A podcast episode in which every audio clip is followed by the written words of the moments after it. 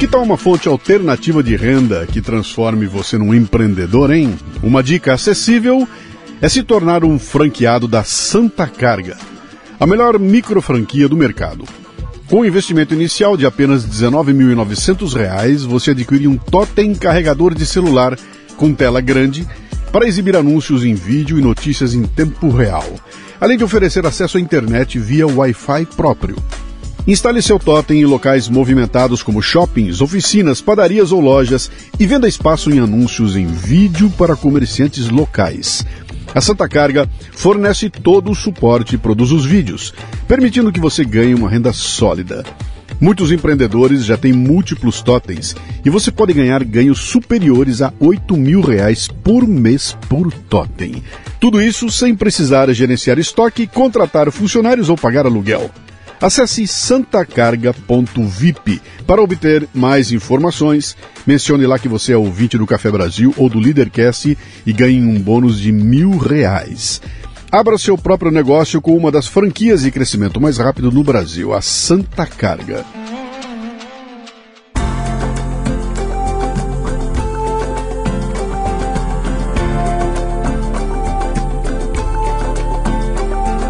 E o Leadercast nesta temporada chega a você com o apoio da Casa Portini. Localizada num bairro no Botafogo, no Rio de Janeiro, a Casa Portini possui uma estrutura de alta qualidade. Aliás, Portini sou eu que falo, né? Eles lá eles falam assim, é, é Portini. Casa Portini. Uma estrutura de alta qualidade para receber eventos privados ou corporativos num ambiente exclusivo e acolhedor treinamentos, reuniões, workshops, jantares e degustações podem acontecer num espaço multiuso. A casa dispõe também de um lindo estúdio de yoga e uma cozinha profissional, perfeita para aulas práticas e produção de vídeos. Visite o Instagram, arroba Casa Portini. Se escreve Casa Porcini com C.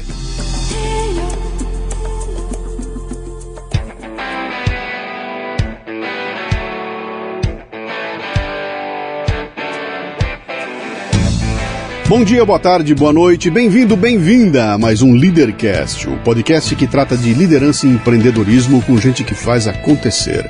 No episódio de hoje temos o chefe de cozinha japonesa Guilherme Campos.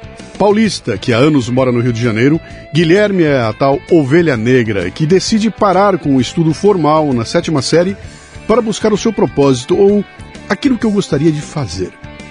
Passa pelo jiu-jitsu, pelo exército e outras atividades até começar a vender sushi na praia. E um dia se torna chefe de cozinha de um dos mais importantes hotéis do Brasil, o Hyatt do Rio de Janeiro. Uma saborosa conversa que mostra como a disciplina no esporte é importante e que a consciência de estar preparado e atento para as surpresas que a vida nos traz faz toda a diferença. Muito bem, mais um Leadercast, sempre Começo contando como é que o meu convidado veio parar aqui. Estava a Bárbara Stock, que trabalha comigo aqui, junto com a sua irmã Bruna, comemorando o aniversário da Bruna, no hotel onde a Bruna trabalha, é coordenadora lá no Hyatt, no Rio de Janeiro. E elas foram até um restaurante japonês que tem no Hyatt e tiveram uma surpresa. Passado um tempo lá, ela dá um alô para mim e falou: Cara, tive lá no restaurante, foi muito legal. Eu conheci um cara sensacional, chefe do restaurante, você precisa conversar com ele. Tem uma história de vida muito legal. Esse aí dava um Leadercast. Bom, levei para em São Paulo, né? Eu descubro aqui na chegada que o cara é paulista e mora no Rio de Janeiro. Ou seja, morou em São Paulo e mora no Rio de Janeiro, mas chegou aqui dessa forma então. Foi um contato direto que a Bárbara teve então vamos ver o que, que você vai ter para contar, né? Nós temos três perguntas que são as principais no início do programa. Você pode chutar à vontade no programa. Essas três não, tá? Essas três você tem que ir na tinta, tá? Seu nome, sua idade e o que, que você faz. Meu nome é Guilherme Campos, tenho 51 anos e sou chefe de comida japonesa chefe de restaurante japonês. É. Nasceu onde? Eu nasci aqui em São Paulo. Paulistano. Né? É. É, lá na Promatre, na Joaquim Eugênio de Lima. Uhum. Vivi aqui sempre o meu nesse eixo assim, né? Lá na casa dos meus avós, na Rua Caconde, perto da Brigadeiro Luiz Antônio. no Clube Pinheiros, onde eu sócio desde que eu nasci. E em Moema também, né? Que é Nossa, o, tava no, o tava, bairro. Tava no miolinho, hein, cara? Você ficou no é, miolo de São Paulo. É verdade. Moema é onde nós estamos aqui. A gente está uhum. na, a gente tá na divisa de Moema com Indianópolis. Nós estamos bem na divisa aqui. Então ele já, já, é, já, já se acostumou aqui com o pedaço, né? Você tem irmãos? Tenho duas irmãs, uhum. né, que vêm depois de mim, e um irmão caçula, somos em quatro. Tá. Né? Seu pai sua mãe? Meu pai é médico, é, hoje trabalha com consultoria para hospitais. Uhum. E minha mãe, depois que todo mundo seguiu seu rumo, ela resolveu que era a vez dela. Uhum. Então ela foi, é, se formou em Direito. Cara, que legal, depois direito, adulto? É, Direito canônico, né? Uhum. Não satisfeita, fez lá aquela sequência. Até ter ido recentemente, há seis meses, buscar o seu diploma de doutorado em Direito Canônico lá no Vaticano. Caramba! Desse cara. jeito. Que, que idade ela tem? Ela tem 71. Seu pai? 72. Pô, que bem. Os dois super ativos assim, hein? Demais. Que legal, cara. Meu pai é super atleta, né? É. A gente tem essa esse histórico, desculpa, esportivo, né, na nossa família, uhum. porque meu avô foi jogador profissional de futebol, jogou na seleção brasileira, né? Teu avô? Então, meu avô, é, só é para os São Paulinos de plantão aí, uhum. tinha aquela trio de zaga famoso, que era Rui Bauer e Noronha. Uhum. Meu avô é o Rui Campos, desses três, Poxa né? Vida. E jogou no São Paulo, jogou no Palmeiras, Jogou na seleção brasileira também e eu acho que o maior marco assim, né, que a gente é, que a gente lembra assim das histórias é da Copa de 50, né, que se não me engano o Brasil perdeu para o Uruguai assim. Pô, mas perdeu dentro do Maracanã. É, então... Tudo ganho, com a vitória pronta na mão, é. foi um terror aquilo lá. Né? Então, por essa razão, né, meu pai é super ativo, super esportista. É, eu cresci vendo meu pai jogar futebol, uhum. né? E depois problemas de joelho assim. Hoje ele religiosamente todo sábado e domingo acorda lá às 5 e meia da manhã, vai lá pro Pinheiros, joga as partidas dele de tênis e volta. E isso é uma coisa que não muda, né? E pra gente isso é muito importante. Você, pela orelha, você deve ser jiu-jitsu. É verdade, né? E eu, eu comecei a lutar jiu-jitsu em 91 com um grande amigo meu, né?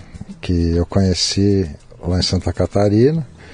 Via lá todo mundo falar do jiu-jitsu, eu não sabia o que que era. Tá acostumado a ver luta de troca de golpe, né? Sim. Soco, chute. E aí ele aplicou lá um golpe em mim assim, eu fiquei sem ação e falei, quero aprender. Uhum. Isso foi em 91. E durante muitos anos o jiu-jitsu foi o meu, meu grande motivador. Uhum. Né? Você Inclusive, foi pra competição e tudo? É, nada muito expressivo, tá. mas era, esse era, um, era, o, era o meu grande desejo, né? E foi também, né, um dos motivos que fez com que eu mudasse de São Paulo para o Rio foi o jiu-jitsu, porque naquela época o jiu-jitsu do Rio de Janeiro ainda era anos luz à frente do jiu-jitsu aqui em São Paulo. Sim. E você, como você foi lá nos Gracie? Também, um pouco é. mais para frente, mas o que foi o grande possibilitador mesmo da minha ida para o Rio são dois irmãos, né, amigos meus, que a tia deles tem um restaurante já de 50 anos, lá em Vargem Grande, que é um bairro do Rio de Janeiro que parece um Embu das Artes aqui. Sim. É um bairro rural, assim, né? Sim. Não é muito longe. E eu comecei a ir para o Rio de Janeiro aos finais de semana, saindo daqui de São Paulo, ia lá, passava o final de semana e voltava.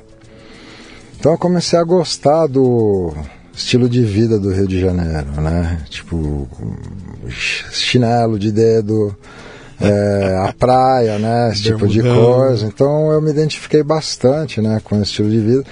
Então já falei, bom, aqui é o lugar onde eu moraria, né? Que idade você tinha? Eu tinha 21, 22, já assim. Já tá crescido. Né? Deixa eu voltar um pouquinho antes, né? Como é seu apelido quando você era criança? Ah, sou demais. Cara, como eu andei no clube, eu tinha um apelido. No clube me chamavam de Sapão. Sapão? É. é.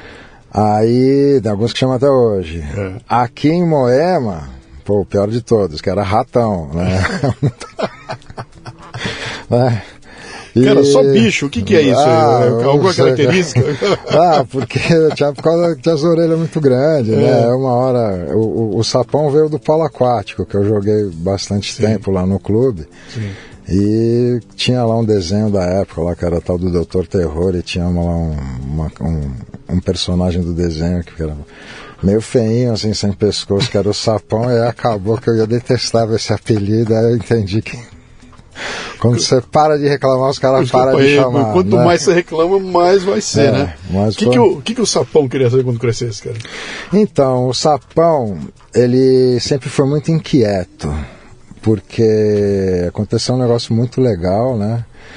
Em 1980, meu pai recebeu uma proposta de trabalho para ir ser o médico de uma empresa que estava fazendo a expansão telefônica no norte da Nigéria. Nigéria. É, na Nigéria. Numa época que a Nigéria era segura, né? Sim, que, que ano era isso? 80. Nos anos 80? É, não, 1980 mesmo. Sim. E aí ele foi, ficou seis meses, né? E voltou e falou, vamos embora todo mundo, né? Então, em 1980, com oito anos, descemos lá na Nigéria, moramos em três cidades, em, em três cidades, em duas cidades. Moramos em Zária primeiro, uhum. né, que é bem no deserto, assim, perto, acho que se não me engano, da fronteira, não sei direito, mas uma, tinha lá um, um fenômeno de uma tempestade de neve pacífica que chamava Ramatã, se não me engano. Neve? Não, de neve não, de, de areia, areia, desculpa, sim. perdão. Sim. E depois, quando terminou as obras lá nesse lugar, a gente foi para a capital, Lagos, uhum. né? Então lá em Zária foi meio isolado, né?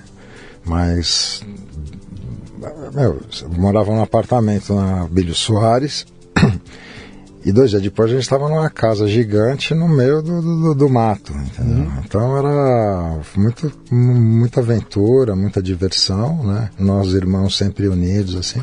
Quanto tempo ficou lá? Lá em Zara a gente ficou, acho que uns oito, dez meses, né? Depois a gente mudou para Lagos. E quando a gente mudou para Lagos, Lagos é uma cidade que basicamente é composta de duas ilhas, né? Vitória e Icoí. E a gente morava na, na, nessa ilha de Icoí, onde tinha o Icoí Clube. E nesse Icoí Clube eu passei a fazer amizades.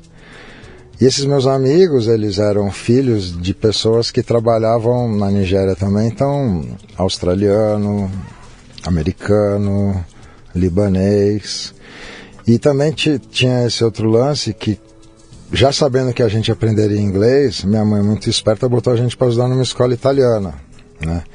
Então a gente estudava na escola italiana, né? aprendemos a falar italiano já criança. E nos finais de semana a gente ia para o clube, né? Para as atividades esportivas, para o lazer e tudo. E eu fui fazendo essas amizades. Então tinha um que era filho do executivo da AGIP, o outro que era, o pai dele trabalhava na Unicef, o outro era da Gulf, né? Que eu lembro bem disso. Então, o que aconteceu? Eu tive contato com diferentes culturas muito cedo. Sim. Dois anos depois, quando a gente voltou, eu achei tudo muito chato. Entendeu? Então eu saí daqui estudando na terceira série do Mackenzie, né, lá em Higienópolis, é, também. E voltamos na quinta série. E eu, voltamos eu, eu na quinta série. Então tive dos meus irmãos eu fui quem tive mais dificuldade, né, de retomar os estudos. Mas o que me chamava a atenção estava acontecendo fora dessa esfera, entendeu? Que era o o bicicross, né, o BMX daquela época, que teve Sim. aquele filme do ET, Sim. que tem aquela parte que os caras, aquilo ali encanta qualquer criança, entendeu? E encantou a mim também. Então ganhei de Natal uma bicicleta daquela, aquela Caloi Cross Extra Light. E assim, é, o clube fazendo muito esporte coletivo, né? E procurando um jeito de fazer esses esportes mais radicais. Eu sempre tive skate, né? E aí começou essa febre do skate, e aí eu já peguei essa febre também. E aqui em Moema teve uma cultura muito forte do skate nessa época, mas muito forte. Tanto que na época a grande concentração de skatistas profissionais era aqui em Moema. Aqui atrás tem a Jurema, uhum. onde tinha uma loja, eu esqueci o nome agora, mas tinha uma pista de skate na frente, né? então era concentração. Né? Isso é anos 90, né? Isso não. Final dos 80? 86, 87, Sim. assim, né? Então o que acontecia? Eu perdi o interesse por tudo aquilo que me era oferecido né, dentro de casa e passei a ir atrás das coisas que eu achava mais interessante. Claro que isso trouxe alguns desentendimentos, alguns conflitos, mas ali começava a construção de uma identidade, de maneira Mas inconsciente. Você não olhou, você não, não olhou um caminho e falou, cara, vou, vou ser um skatista profissional, vou ganhar minha vida com o quê? Então, ainda não tinha tido essa, essa percepção, mas já tinha experimentado trabalhar. Né? Uhum. Então, o que aconteceu? Quando eu comecei mal na escola, minha mãe me colocou para trabalhar de office boy no laboratório de análises clínicas do meu padrinho. Eu acredito que era, porque você deve imaginar o que carrega um office boy de laboratório de análises clínicas. Né? É. Então, passava, pegava as coletas é. e trazia para o laboratório. É. Só que ao mesmo tempo, isso me deu liberdade, então eu ia do centro da cidade, Galeria do Rock, titular. Então, primeiro salário eu já fui lá, comprei três discos do Iron Maiden e virei herói, entendeu? Onde eu morava, na escola e tudo. E era mais forte do que eu, eu admito, entendeu? Então, eu tive sempre a sensação de que o rotineiro, aquilo que estava sendo oferecido para minhas irmãs e para o meu irmão, não era o que eu queria. Uhum. Só que ao mesmo tempo eu não podia me comportar dessa maneira, né? Mas eu tenho uma família muito bem estruturada, graças a Deus. Meu pai e minha mãe são muito apaixonados um pelos outros até uhum. hoje, é, um pelo outro até hoje, é uma coisa muito legal, né?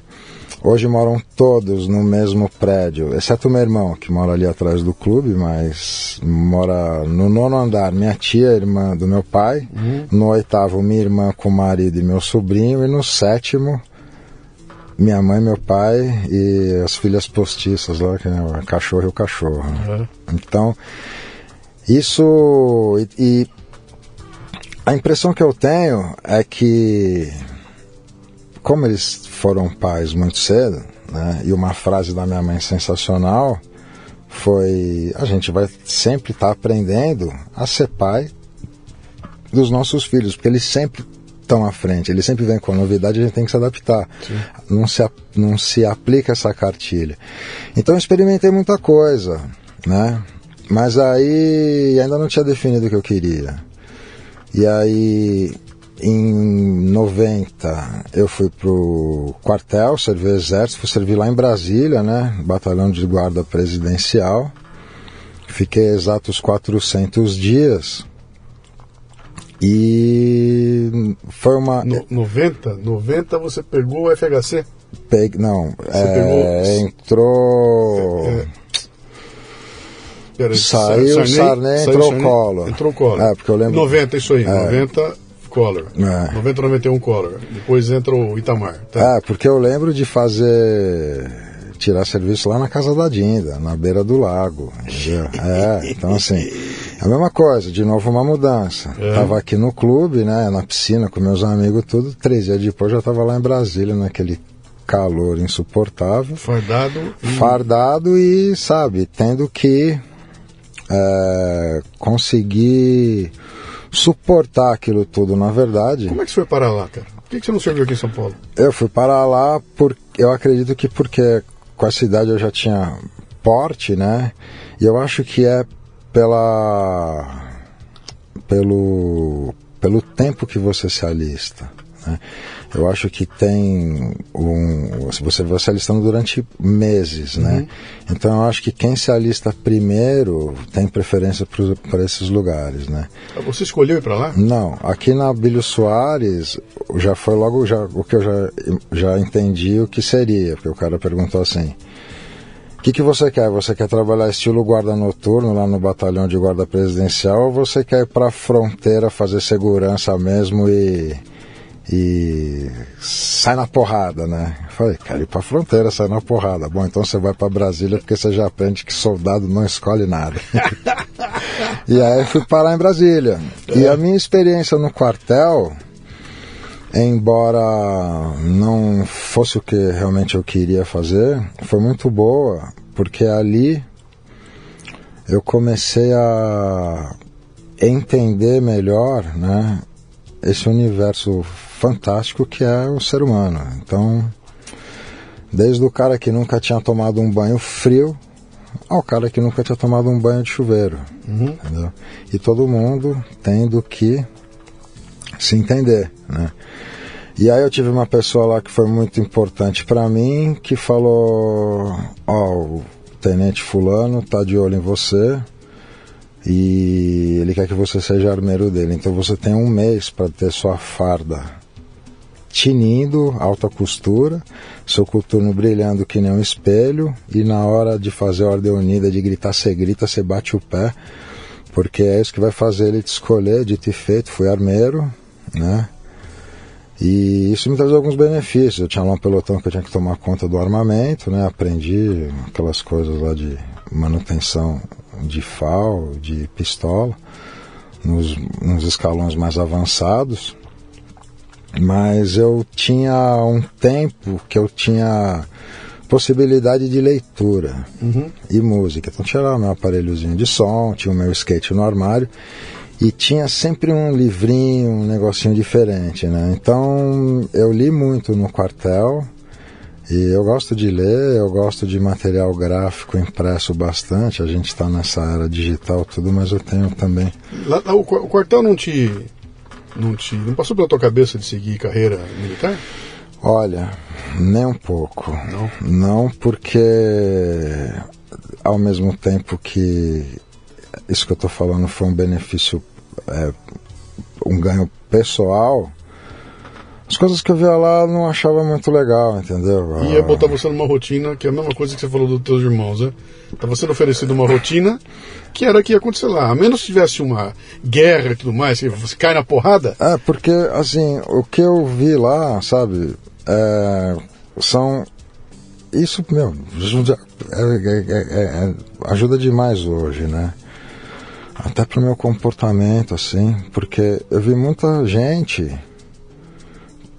fazendo muito abuso de, de, de poder mesmo, entendeu? Uhum. Tipo, de maltratar os outros, de fazer essas coisas assim, porque faz parte, né? E aí você vê que a gente que não teve a mesma estrutura, a mesma formação, as mesmas percepções, e também tendo que se virar do jeito que, com os recursos que tinham, para poder é, é, ter aquilo, né? Porque muito, 90% entra um serviço militar obrigatório e acaba engajando com, com, com, o serviço militar assim de carreira, né, que vai ser até é, su, o máximo um suboficial, porque apareceu e, eu, e o que eu queria estava do lado de fora, não uhum. era aquilo, né, porque mesmo lá eu não mudei o meu estilo de vida pessoal, né? E aí quando terminou o quartel aconteceu um negócio muito legal. Eu conheci, conheci, eu comecei a namorar uma amiga da minha irmã que tinha um cunhado que trabalhava, que conhecia alguém que trabalhava naquele programa Shop Tour, você lembra disso? Claro que eu lembro. Com, com Pô, você acabou de me lembrar um nome. Ah. Eu gravei aqui um, um Leadercast ah semana passada. Ah. E a gente estava comentando, eu, eu, comentando no primeiro jornal Primeira Mão aqui em São Paulo, ah. né, que depois desembocou, era o Shop Tour. Eu não me lembrava o nome de jeito nenhum, cara. Ah. Pô, obrigado, acabou de me. Não, o Shop, Shop Tour. Tour. Aí... É, o, aquele esquema de classificados que estava no jornal, depois vai para televisão é. e vira um programa Legal. Cara. Que ali era assim. É, eu cheguei lá sem nada de, de, de, de, de conhecimento, era operador de videotape na época do Umatic, aquelas fita tijolo. E foi um negócio que eu adorei. Eu adorei. Trabalhava de segundo. Era o Caleb que estava lá? É. Era o Caleb. É. É, Galeb, né? Esse cara também foi muito, muito legal comigo, muito importante, uhum. né? Então eu saí do quartel, né? E já caí logo no colo lá do pessoal. Comecei trabalhando lá como operador de videotape. Então o que a gente fazia? De segunda a quinta, a gente gravava as externas, sexta-feira era editado, e sábado e domingo né, eles compravam um horário na Record e tinha veiculação dos programas. Né? Uhum. Então eram três apresentadores diferentes, né? É, quatro na verdade. Dois eram locutores da 89, uma outra era uma atriz e a outra era uma apresentadora mesmo que começou, que ela era locutora de campeonato de surf, né? E lá o operador de videotape com VT a tiracolo, o monitor o outro tiracolo, segurando o pau de fogo lá, a iluminação anotando na. Acho que era a Dália que chamava as informações. Estamos aqui na loja do Luciano. Essa camisa tamanho PMG vai pagar 24 reais. Então anota PMG 24 porque tinha um gerador de caracteres, apareciam as letras, né? Uhum. Conforme as peças iam aparecendo. E eu fiquei nesse trabalho é, dois anos, né? Cara, o Shop Tour foi um fenômeno cultural não, aqui em São Paulo. Ali... O que ele fazia, o que, o que acontecia ali era impressionante. Eu falei naquele Leadercast aquele dia, agora você me ajuda, que você tá, estava na rua lá, né? É, aconteciam coisas do Arco da Velha. Por exemplo, ia ao ar no sábado, que na segunda-feira ia ter uma promoção na loja de camisa uhum. do fulano e tal. Cara, segunda-feira fechava a rua. Eram 5 mil pessoas na loja, o cara vendia aquele estoque no instantinho, né? Isso mesmo. E era uma doideira, cara. É. Eu, eu, me lembro que eu, eu comprei o meu primeiro celular numa promoção do Shop Tour. Que legal. Quando não tinha nem celular, começou o celular, tava uhum. começando, você não tinha onde comprar ainda, me aparece no Shop Tour lá um maluco na Paulista vendendo o celular. É. Eu fui lá, cara, fui, saí de lá com o celular no bolso, cara foi, foi um fenômeno cultural. É. Depois, nunca mais se repetiu aquilo, porque parece que a fórmula depois esgotou, né? Muita gente fazendo aquilo e, e esse lance de todo mundo ir correndo num lugar para aproveitar a, a, oportunidade parece que, que terminou, né? Mas enquanto aconteceu foi uma doideira, cara. Eu acredito que esse tenha sido o embrião daquilo que está até hoje no ar, assim, que é um programa de, de venda hoje. Sim, né? canais, tem canais assim hoje, né? é, né? O canal inteiro, né? Porque nessa época não tinha internet, né? Sim. E aí depois vem a internet e já facilita sim, sim. isso tudo, né? O Galeb ficou rico com essa história. É. Depois ele se encheu o saco e. Aí ele foi anunciar lojas americanas, é? né? Que ele foi o garoto propaganda das lojas americanas por bastante tempo.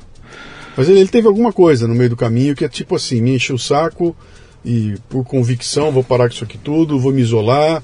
Aconteceu alguma coisa que ele saiu ah. do ar, né? Mas foi um cara importante. Não, e para um... mim também é muito importante. É um cara porque eu tenho muito, muito gratidão uhum. e carinho, mesmo sem nunca mais ter visto, né? Sim. E aí o que aconteceu? Numa dessas, assim, numa dessas férias foi quando eu fui lá pro sul conhecer esse pessoal do jiu-jitsu e aí comecei a treinar o jiu-jitsu e comecei a me interessar, né? Até agora eu não falei nada de escola, porque eu parei de estudar na sétima série do ginásio, uhum. deixou todo mundo em choque na minha família, e dali então eu fui por conta própria fazendo.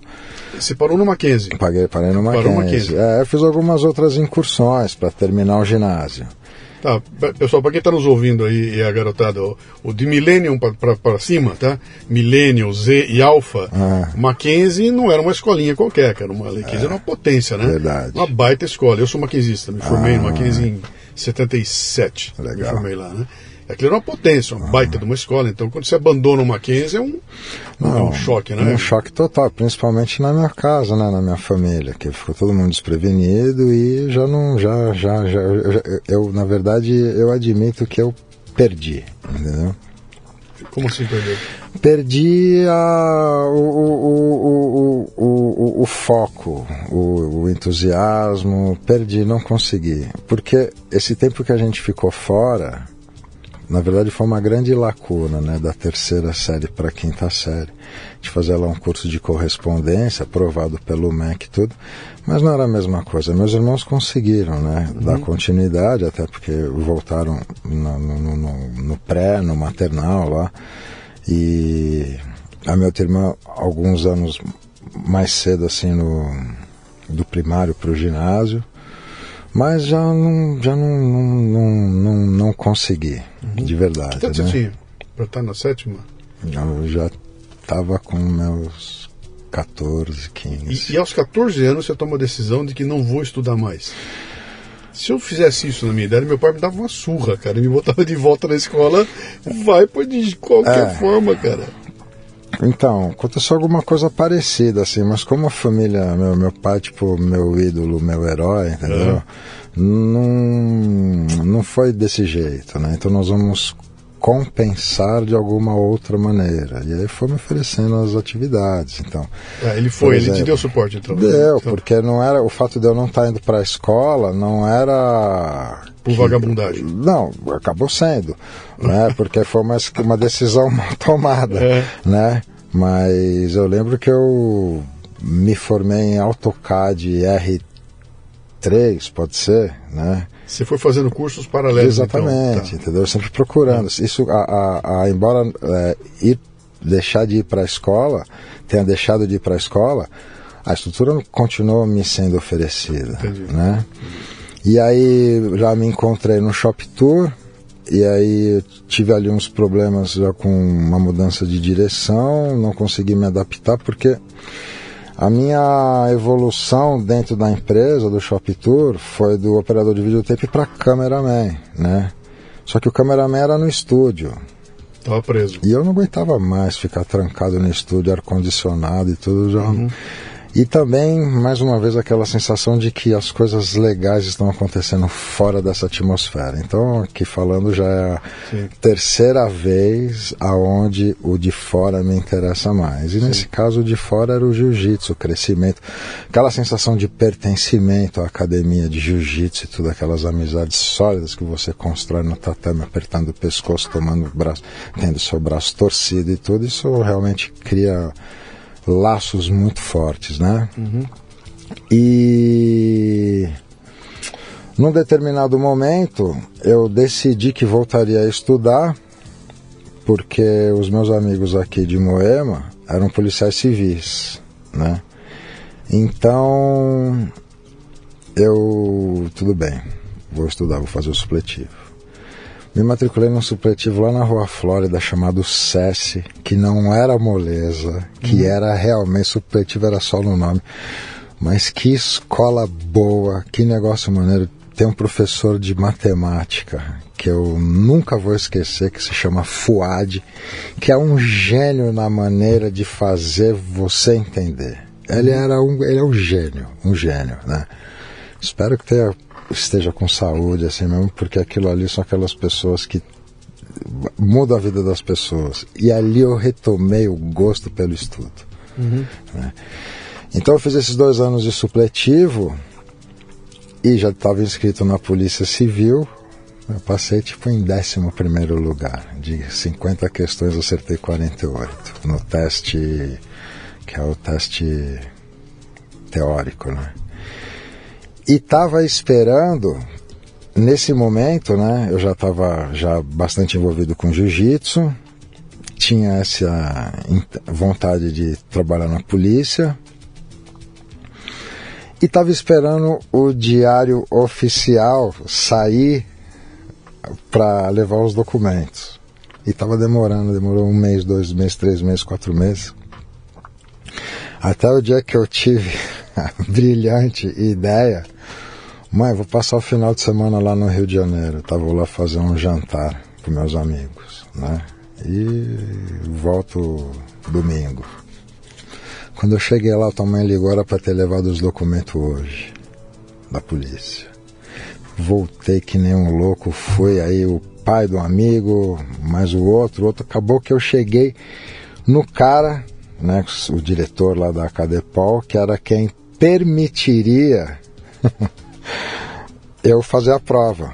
Uhum. Né? Ele perguntou para mim: o que, que você estava fazendo no Rio de Janeiro? Eu falei: eu fui fazer um jantar de sushi. O cara falou: jantar de sushi lá no Rio de Janeiro? Então espera mais um ano. Eu falei: pô, mas pelo amor de Deus, eu fiquei me preparando essa noite toda e estou esperando. Meu amigo, sai daqui senão eu te prendo. Foi aquele balde de água gelada, absurda e vi que não era aquilo que tinha que ser para mim, porque eu resolvi voltar a estudar. Estudei dois anos, era um dos melhores alunos da escola, me dediquei, passei em 11 lugar, não sei de quantos candidatos na prova. E aquilo ali acabou comigo. Né? E eu disse que ia fazer um, que tinha ido fazer um jantar de sushi no Rio de Janeiro. Por quê? Porque paralelo a isso tudo, começou a febre do sushi aqui em São Paulo e meus amigos do clube se reuniam para fazer sushi. Então ia na Liberdade no sábado, comprava os ingredientes, comprava o peixe domingo uhum. na feira da lavandisca, né? Uhum. Ia para casa de alguém e começava a cozinhar um arroz e começava a fazer o sushi por hobby, uhum. de brincadeira. No final das contas eram cinco pessoas que a gente rachou, compramos equipamento, a panela elétrica, o ralador, a tábua de corte, tudo. Esse final de semana sushi na casa do Luciano, legal. Então, ó, pessoal, a gente comprou, gastamos isso, faz a divisão da despesa, tudo, todo mundo come e beleza. E final de semana vai ser na casa do Guilherme, e assim foi indo. Então, é quando as histórias se encontram. Eu, antes de sonhar que um dia trabalharia com sushi, eu já comecei a fazer sushi de brincadeira, como hobby para estar entre os meus amigos. Você né? reparou que teve dois, dois momentos chaves na tua vida? Cara? Desculpa. Dois momentos de, de mudança de Eu não sei a continuidade aí depois que uhum. o cara falou pra você, vai embora que não, não, não é para você isso aqui. Mas olha, olha que dois momentos interessantes. Naquela vez lá no exército, quando você chegou pro cara, se você tivesse dito, eu não quero ir pra porrada, eu quero ir pro, guarda noturno, uhum. o cara tinha mandado você pra porrada, tinha mudado a tua vida, né? Verdade. E agora, se você não tivesse dito que tinha ido pro Rio de Janeiro fazer sushi, uhum. você teria sido aceito e teria mudado a tua vida também. Com certeza. Por duas respostas que você deu, é. que você não tinha como controlar, você não sabia o que, que vinha pela frente, né? é. né? Mas nas duas respostas que você deu, é. teve uma encruzilhada é. e elas jogaram você para um lado podia ter sido pro outro lado, cara. E tua vida seria completamente diferente. E são as verdades absolutas, uhum. né? Porque é o, é, o, é o que tinha que ser, né? Eu acho que tudo é perfeito, na verdade. Uhum. Eu acho isso mesmo. Eu, tenho, eu acho que tudo é perfeito e é uma maneira muito simples assim de entender. Você gosta de artes marciais, né? Gosto. Então, seja água. É. Seja água. É isso. Seja entendeu? água, cara. A água é isso, cara. Ela bateu uma pedra, ela bate, contorna a pedra, continua. Até uma descida, vai. ela desce, ela continua. Seja água, cara. Porque essa questão da perfeição é um negócio que, assim, é muito simples, assim, né? Tenho dois filhos hoje. Tem um, um, um gênio da informática de 24 e um futuro campeão de MMA de 22. Uhum. É, tipo, tem uma garota também de 8 anos, Giovana, que precisava deixar essa atmosfera um pouco cor-de-rosa, né? Que é de um outro casamento. Mas essa questão do tudo é perfeito, o que dá a vida é o sol.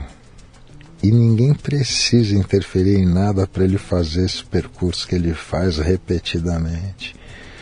Então acho que tudo já é perfeito. Acho que a gente, sem o sol não existe nada. Não tem o ar, não tem a comida, não tem, não, não tem energia, não tem nada. Uhum. E ele faz isso sozinho, não precisa da interferência. Então se tiver sensibilidade de entender que tudo funciona direito, a gente que acaba estragando, entendeu? Acho que começa a perceber melhor as coisas. Né? Você não acha que essa filosofia que está passando para mim é perigosamente próxima do Zeca Pagodinho dizendo deixa a vida me levar, a vida leva eu? Desde que você, desde que você saiba que está sendo levado. Uhum. É, entendeu? Eu acho que é isso. Deixa ela te levar. Uhum. Mas saiba que você está sendo levado e em algum momento você precisa agarrar sua mão na pedra e em outro momento você precisa flutuar para não arranhar a barriga na mesma pedra, entendeu? Uhum. Eu acho que é isso. Eu concordo total, né? Então o que aconteceu? Depois desse dia da polícia, né, eu frustradaço, já entendendo muito assim a, a, o que que tinha acontecido, eu peraí, vinha... peraí, o que, que tinha acontecido, cara? Aquele delegado não gostava de sushi? O que, que era? Eu Ele achava acho, que era coisa de. Eu acho que. que. Que foi. Na verdade, aquele cara foi um anjo na minha vida. Entendeu? Sim, mas eu não consigo ver um policial truculento todo delicado fazendo sushi. Isso não é coisa de macho. Você tá entendendo? Deve ter sido isso. Provavelmente, falou. entendeu? E se foi, fica uhum. aqui a recomendação, né? Encontre uma pessoa dessa na sua vida, porque essa foi uma pessoa que eu vi uma única vez na vida. E que mudou sua vida. Absolutamente. Uhum. Entendeu? Então, assim, deixa a vida me levar, mas saiba que está sendo levado. Então, ali naquele momento, eu falei. Não é para ser aqui. É isso. Entendeu? É isso. Tudo que eu pude fazer, eu fiz tudo. Não tinha mais nada que tivesse ao meu alcance, que dependesse de mim, que eu pudesse ter feito. Eu falei, então aqui se encerra esse ciclo. E por motivos que. Foi a melhor coisa que me aconteceu, não ter entrado na polícia. Sim. Né? Então, estamos aqui, o nosso projeto da polícia não deu certo. Só uma provocação aqui. Se tivesse entrado na polícia, você tinha morrido lá? Com certeza absoluta. É. É. Com certeza absoluta. Hum. Entendeu? Com certeza. Então, de novo, uhum. com certeza, não, não, não, não estaria aqui hoje. Né? Porque demorou um tempo para eu conseguir domar algumas naturezas, né? Porque como eu fui muito experimentador, eu sempre tive muita disposição e muita atitude. Né? Você era o cara que ia sair na frente. Deixa eu ir na frente, sai daí, daqui que eu vou, eu resolvo. Provavelmente. Tomar um balaço na. E principalmente por um senso de justiça que eu tenho até hoje muito forte dentro de mim, entendeu? Então, talvez não eu me expor com certeza não é falta de coragem, mas talvez uma falta de inteligência emocional que não teria, que, uhum. que eu tenho hoje não tinha no momento, entendeu? Que idade você tinha quando aconteceu isso? Isso eu tinha 24 para 25. É, é, é, a época que nós somos invencíveis. Exatamente. Cara. 24, 25, é. só, só me para a criptonita, cara. Se não for ela, nada, nada, nada pode comigo. Cara. Então. Uhum. E foi justamente. Aí tudo bem, né? Cheguei em casa, falei e já falei. Tô noutra. Vou mudar pro Rio vou mudar para o Rio. Não quero, não quero, cansei disso tudo, não quero mais, vou morar no Rio. Com essa intenção do jiu-jitsu e fazendo sushi de brincadeira, né? E aí começa a outra parte, né? De. Então, o que, que aconteceu? Eu saí dessa estrutura toda que eu tinha dentro da minha casa, graças a Deus, meus pais sempre oferecendo nada muito exagerado, mas o básico que a gente tinha, o principal, muito amor, né, dentro de casa principalmente, muitos bons princípios assim de respeito, de de, de solidariedade também, né? Muita a atmosfera da minha casa é muito sadia, graças uhum. a Deus. Tanto que eu falo da minha casa até hoje morando lá metade morando fora metade da vida, uhum. Então, quando eu cheguei lá, resolvi morar no Rio. Então, tipo, saí daqui de Moema, de uma casa legal, fui morar num cartinho lá no meio do mato. Né? Então, o que, que eu vou fazer para me manter? Arrumei lá uns empregos que não. Estoquista de loja de biquíni. Não, não, não dava certo, não me encontrava.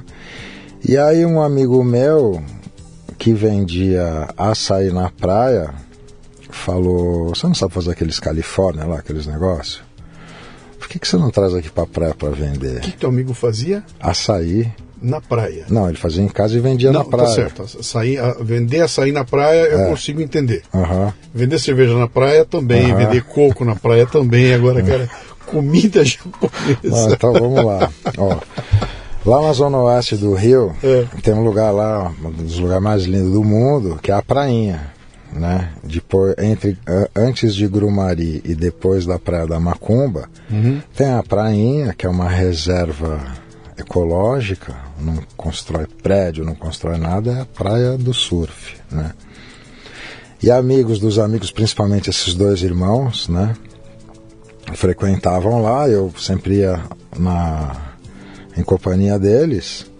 E aí acabou que esse meu eu conheci nessa praia esse cara vendendo açaí e a gente foi estreitando e tudo. E falei, então tá legal, boa ideia você deu, né? Vou começar a fazer sushi e vender na praia. Fui lá, arrumei a caixa de isopor de salmão, fui no mercado lá, comprei a fardo de bandeja de isopor. Na loja que tinha lá os ingredientes japoneses, comprei as coisas, fiz os Califórnia, enrolei, embrulhei com PVC, cheguei na praia. Vendi tudo no primeiro dia, tipo em duas horas, entendeu? Uhum. Falei, pô, que legal isso, né? Então corre, volta a comprar mais e já faz no dia seguinte. E assim foi indo. Vendendo sushi na praia? Na praia de camelô. Aí. Essa a impressão que. Agora, ah. eu, eu, eu, sou ignorante, tá? Imagina. Não, tô falando, eu não sei ah. nada de comida. Ah. O que eu sei de comida japonesa é que eu como muito e ah. amo, adoro, né? Mas não sei nada daí. E sei algumas coisas meio históricas assim, que pô, por causa. O arroz faz o quê? O arroz é, protege o peixe, não deixa o peixe estragar. Né? Tem umas historinhas assim que. É, a história dele eu fui pesquisar, né? Hum. Mas quando você fala para mim que você estava vendendo um sushi na praia, cara, no Rio de Janeiro, com um sol de 48 graus, é. sensação térmica de 62, uhum. e eu acho que é o tempo de você abrir a tampa para ele estragar, né? Como é que era isso aí? Assim, eu pegava a garrafa PET vazia, fazia tangue de laranja, congelava, né? Então vendia o sushi e dava o suco de cortesia. o tangue era o gelo. que era o gelo. É, e não usava peixe, usava só cani. Ah, que o Califórnia tá. é manga, pepino e cani. Tá. O cani, como é industrializado, ele aguenta melhor. Tá. Então tem um truque lá que você faz que você esmaga o cani para tirar o excesso d'água. Uhum ele não hidrata tanto a alga, ele aguenta bastante tempo numa caixa de salmão com tampa lacrada assim Sim. mantém, né? Mas você já tinha essas manhas técnicas? Aqui, ah, porque eu já fazia esse sushi de brincadeira com meus amigos. Mas não na praia, pô. Já bastante tempo, não, não fazia na praia. É. Mas depois de tudo que eu já tinha experimentado, já tinha a gente já vai aprendendo, já né? né? É. E porque teve uma passagem aqui que eu esqueci de falar, depois do Shop Tour, que eu conheci no Shop Tour um cara do cinema. Então eu fui trabalhar indiretamente na indústria de filme comercial. Só que eu trabalhava no catering. Eu trabalhava numa cozinha industrial que fornecia alimentação para as produtoras. produtoras né? Tá. E nesse, esse foi o primeiro lugar onde eu comecei a fazer sushi e vender. Porque uhum. a cara, ah, você faz sushi? Ah, faz de brincadeira. Pô, então faz umas bandejas assim, traz umas 100 peças para a gente incrementar as nossas saladas no serviço. Então eu, eu era o responsável, pegava a comida no, na cozinha industrial, levava, servia, recolhia tudo e voltava. E ia à noite para o supletivo. Né? E alguns dias eu fazia o sushi, e já levava o sushi pronto de casa mesmo, então essa foi a primeira vez mesmo que eu comercializei. Uhum. Então já tinha um pouco de prática e já entendia como os ingredientes se comportavam, né? Sim. E aí na praia, um amigo, um conhecido lá comprou sushi, estava com a esposa, e a esposa trabalhava numa loja lá no Barra Shopping, e falou, se você levar lá na loja, as meninas compram tudo. Eu falei, qual é a loja? Tá, tudo bem. Três dias depois eu já estava dentro do shopping, muito bem arrumado, com sacola da Yes Brasil, uhum. cheio de bandeja de sushi. Chegava na loja, todo mundo me via bem arrumado, achando que fosse comprar alguma coisa. Falando, não, não, não. Tem o um cara do brigadeiro, tem o um cara da salada de fruta, do sanduíche natural e tem eu com sushi agora. E comecei a vender sushi no shopping. Então essa virou minha rotina, sozinho de segunda a sábado eu vendia no shopping. O que sobrava no sábado do shopping eu levava para praia e domingo vendia só na praia. Então de domingo os caras já estavam esperando o cara do sushi chegar, porque comer uhum. sushi na praia era meio legal, né? Então tipo já chegava, já levava o sachêzinho de shoyu, o hashi, gengibre, o wasabi tudo arrumadinho, né? E assim fui indo. Até o dia que um amigo meu, que já não está mais entre nós, ele era iluminador da pista de dança do empreendimento lá no Rio que chamava Dado Beer. Sim. Era do Sul, sim, eles sim. abriram do Rio, acho que abriram aqui em São donos, Paulo. Cara. Conheci o dono da Dado Beer é. em Porto Alegre. Ah, então. Sim. E aí, o responsável pela comida, do, pelo sushi da Dado Beer, era meu conhecido aqui de São Paulo. E quando esse meu amigo iluminador da pista de dança da Dado Beer comentou que lá tinha sushi e descreveu o cara, eu falei, pô, é o fulano, né? Pô, vou lá. Eu cheguei lá, o cara me viu. E aí, você tá fazendo sushi ainda, né? É. Eu falei, ah, daquele jeito, né? Ele falou, quer trabalhar? Eu falei, claro, lógico que eu quero, né? Mas só tem lugar na louça. Eu fui pra louça, entendeu? Ele perguntou se você tá fazendo sushi e botou você para lavar louça, é isso? É. É. Porque a louça. Que é o começo. É o começo. Ali começa, tá. Porque você não lava só a louça, lava a louça quando o restaurante está funcionando. Mas antes de funcionar, você cozinha o arroz, você Sim. corta os pepinos, faz os negócios. E aquilo financeiramente era, era melhor para você? Não era financeiramente melhor do que, do que eu ganhava é, por conta própria mas era consistente e me daria base. Para você programar, Não, posso levar adiante, eu sei que todo por, mês tem. Porque tem como já era muito, muito prazeroso mesmo fazer esse, essas coisas que eu fazia mesmo vendendo na praia, uhum. eu já tinha a paixão pelo negócio. E ali eu tinha certeza que eu poderia aprender numa outra esfera. Até então era lazer, era hobby, era brincadeira, uhum. né? E ali eu entendi que eu teria chances de estar dentro do negócio, não Entendi. estar anexo ao negócio, né? Sim.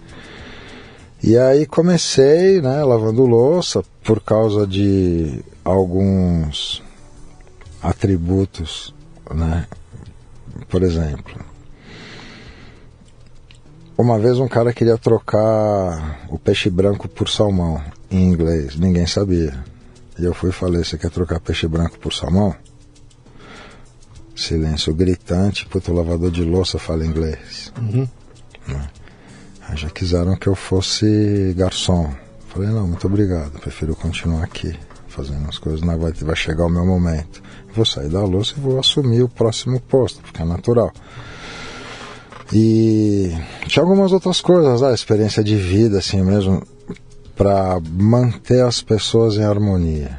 Né? Porque, como tem esse negócio da luta e Sim. a minha presença, dificilmente alguém entrava numas. Então, a minha presença, por mais que fosse meio que temerosa para os outros fazia já com que as pessoas se comportassem da maneira mais é, educada né, dentro do ambiente. Então foi tudo acontecendo de maneira natural. Nesse lugar eu fiquei dois anos e meio. Aí. Chegou, chegou a Sushi Man ou não? Cheguei. Chegou? Cheguei. Mas ali era aquela coisa bem legal mesmo, né? Entrava às 11 horas da manhã, saia às 2 da manhã. É. é. E dormi na praia, porque não dava para voltar para Vargem Grande que não tinha ônibus. E fiz, fiz tudo que é. tinha que fazer para não chegar atrasado, eu fiz. Mas o, nesse lugar o mais legal de tudo é que eu vi uma garçonete ali interessante, queimada de praia, né? Bonita, né? E é a mãe dos meus dois filhos, uhum. né? Então, a paternidade foi o que. Porque com o exemplo que eu tenho dentro de casa, né? meu pai e minha mãe, meu pai sempre saindo para fazer plantão, meu avô que morreu quase trabalhando, é, era da Bolsa de Cereais de São Paulo. Esse é o exemplo que eu tenho em casa. Uhum. Tipo, acorda, se troca, faz a barba, se troca, sai para trabalhar. Então, no dia que eu soube né, dessa gravidez não planejada. Não tinha casado. Não tinha casado. Mas até então a única coisa que até então já, eu ainda não tinha feito era experimentar, né? Experimentamos, fomos felizes no tempo que a gente foi juntos, uhum. ainda somos, temos uma relação sadia pra caramba, não. Tipo, frequentamos as casas e tudo, os meninos moram lá com ela. Mas foi a paternidade mesmo que me serviu de norte, né? Sim. Então, mais um motivo para. E aconteceu. São, são duas coisas na vida da gente que botam você na trilha: é filho e boleto. É. Então não tem, é. não tem como eles, ganhar. Eles chegam juntos. e quando o filho chega, aumenta o não, número de boletos. Não, né, chegam juntos. e aí o que, que aconteceu? Aconteceu uma outra coisa muito legal. Um dia a gente estava lá trabalhando, me chegou um japonês, ficou olhando a vitrine assim. Falou, pô, mas não deixa a vitrine tão bagunçada assim, deixa arrumadinha. Essas pontas de peixe você pega, bota num potinho, pá, que não sei o que lá. Ah, que legal, não é porque eu trabalho num restaurante assim, assim. Ah, pô, e pra gente aprender coisa nova, o que a gente faz? Ele falou, compra livro. Não tinha internet nessa época, Sim. né? Compra livro. Então, lá não abria segunda-feira. Mas eu saí várias vezes domingo à noite de lá. Viajei durante a noite vim para casa dos meus pais, cumprimentei meus pais e na hora de voltar para o Rio, descia na Liberdade, na livraria, comprava um livrinho e esmirilhando ele no ônibus para chegar e fazer alguma coisa diferente na E o livro provavelmente era em, em japonês? Não. Já tinha livro em não, português? tinha em português. Ah, já tinha? É, mas tipo, era, era tudo muito, muito pobre, muito fraco. Sim, sim. Mas aí começou, né? aprender As coisas começaram a acontecer. Então, tipo, eu tenho hoje uns cento e 50 livros assim. Uhum. Você está ouvindo o Leadercast, que faz parte do ecossistema Café Brasil, que você conhece acessando mundocafebrasil.com.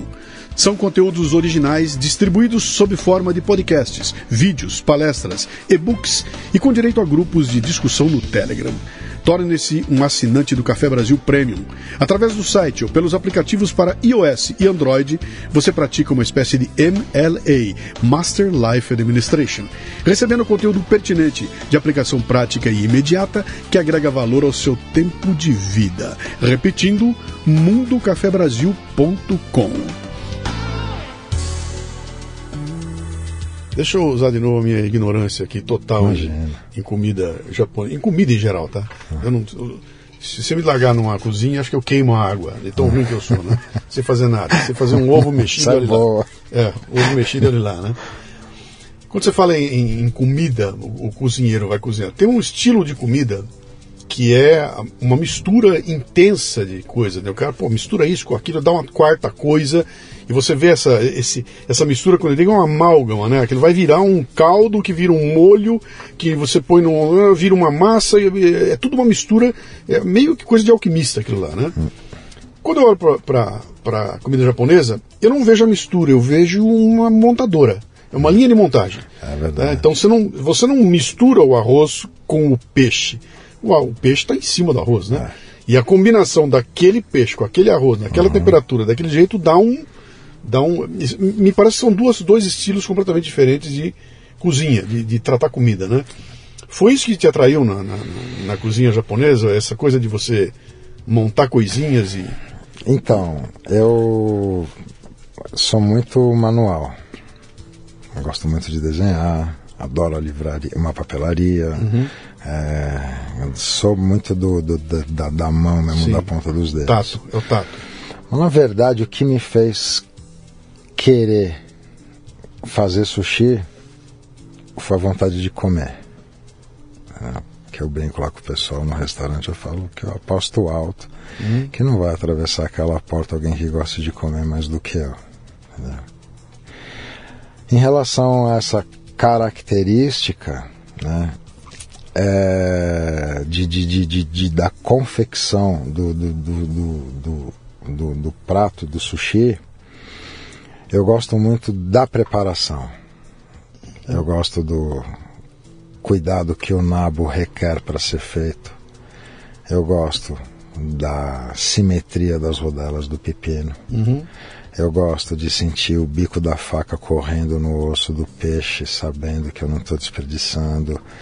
Eu gosto de pequenos detalhes, né? Uhum. E ao mesmo tempo da dinâmica e procurar sempre aperfeiçoar aquilo que já é feito que, que já é bem feito. Uhum. Tipo, esse é o meu maior desafio, né? É, é um artesanato, né, cara? É um, é um artesanato. Você quando fica pronto aquela a beleza do prato quando ele vem para tua mesa e você olha aquela aquela tudo colorido, cada coisa de um jeito, cada um, e, e pega um outro, foi aquele, aquela explosão de sabores, né? Então, eu amo a cozinha japonesa. Estou falando de você aqui, já está me dando um. Vamos, você vai encostar ali daqui a pouco. então. Se você assistiu tem uma série chamada Billions, você já viu? Não. Tem uma série, chama-se Billions, está na Netflix lá. Né? Ela se passa no, no, em Nova York e a história é em torno de um procurador da justiça e um bilionário que tem uma empresa lá de investimento e tudo mais, e é um querendo sacanear o outro, e assim vai, né? E esse bilionário tem um segundo cara na empresa que é um, um diretor dele lá, que é um cara que gosta muito das comidas e tudo mais. E a característica dessa série é que eles vão para restaurantes em Nova York que existem de verdade. Então eles filmam dentro do restaurante, se passa ali a coisa, e o chefe vem. É tudo verdade, né? É, uhum. Lugares que existem, né? Em um dos capítulos eles vão num restaurante japonês, que é o O, né? Então uhum. o cara vai lá porque é um, é um artista que está lá fazendo, né? E sentam lá e tem um monte de, de rapazes sentados, tudo, tudo de terninho, aqueles riquinhos lá, sentados ali, e o cara está conversando, com, batendo papo com o outro, e um dos caras que pega a comida, chega a comida japonesa, ele pega lá o sushi, né, enche de shoyu a, a, coisinha e começa a pegar o sushi, tchup, tchup, tchup, tchup, e vai batendo. E, vai... e o cara que está falando aqui começa a conversar e começa a ver aquilo e começa a ficar nervoso. Aí ele levanta, vai no cara, ele dá um tapa, para! Pô, o sujeito aqui é um artista, cara, estudou a vida inteira para fazer o sushi e você vem aqui e fode o sushi desse jeito. Ele dá um escândalo, cara, ninguém entende nada, né? Mas ele fica indignado de ver o cara, na hora de comer, destruir aquilo que o artista fez ali, né? É verdade. E, e é ali que eu me toquei, né? Que falei, cara, realmente é uma, é uma arte, né? O cara não está só montando uma coisinha é, ali, né? Em, não, é, é, é uma arte e silenciosamente a gente divulga uma parte da cultura japonesa, que é maravilhosa como um Sim. todo através da culinária. Tanto que tem um senhor para quem eu já trabalhei que ele foi é, nomeado embaixador da culinária japonesa no Brasil. Entendeu? Mas é pelo consulado, uhum. coisa séria mesmo, né? Isso foi um prêmio que quem ganhou, então, foi um, um título que quem ganhou teve também um outro cabeleireiro e uma senhora que faz cerâmica seguindo os mesmos os as mesmas técnicas Sim. de como é feita numa determinada região Sim. do Japão, se eu não me engano, né? Só que hoje a gente está falando de um, de um segmento culinário que já tem os seus subprodutos, né? Porque assim, até a, a, importação ser facilitada do jeito que foi, né, depois de 1991, uhum. que até então que se via, por exemplo, de carro importado que Sim. se via na rua, era Mercedes redonda e Alfa Romeo quadrado, uhum. né? E aí. Aí o color assim, naquele papelzinho. Né? Exatamente. Né? Aí você começa a ver Audi. Mitsubishi, Nissan, Pathfinder, aquelas coisas. Nos mercados aparece aqueles biscoitos Danish Butter Cookies, aqueles biscoitos da lata, uhum. o MM, o Kit Kat e o salmão também. Porque até então, né, antes disso, a iguaria mais elegante do restaurante era o salmão defumado, que o nego trazia do free shop. Né? E alguns outros ingredientes que tripulante de companhia aérea acabava contrabandeando. Né? Então trazia isso, um voo rápido assim de lá dos Estados Unidos para cá, do Japão para cá, alguns lugares acabavam uhum. tendo, né? Basicamente os restaurantes se abasteciam, né, em Santos, no Ceasa, mas eram os peixes locais. Sim. Atum, né? E peixes locais. Com o crescimento do mercado e a entrada do salmão, começa a fazer experimentações.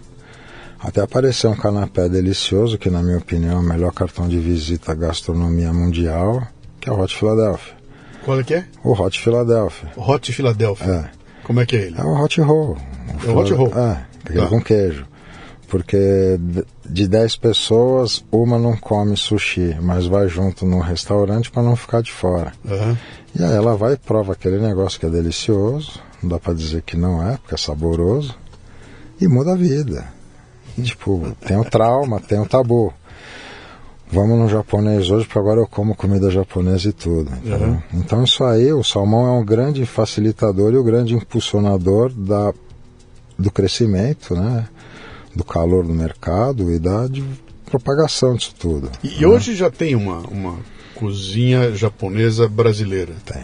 né? Tanto que traz o japonês, bota o cara aqui, o cara olha para aquilo e fala, não, não reconheço isso que eu estou comendo aqui, né?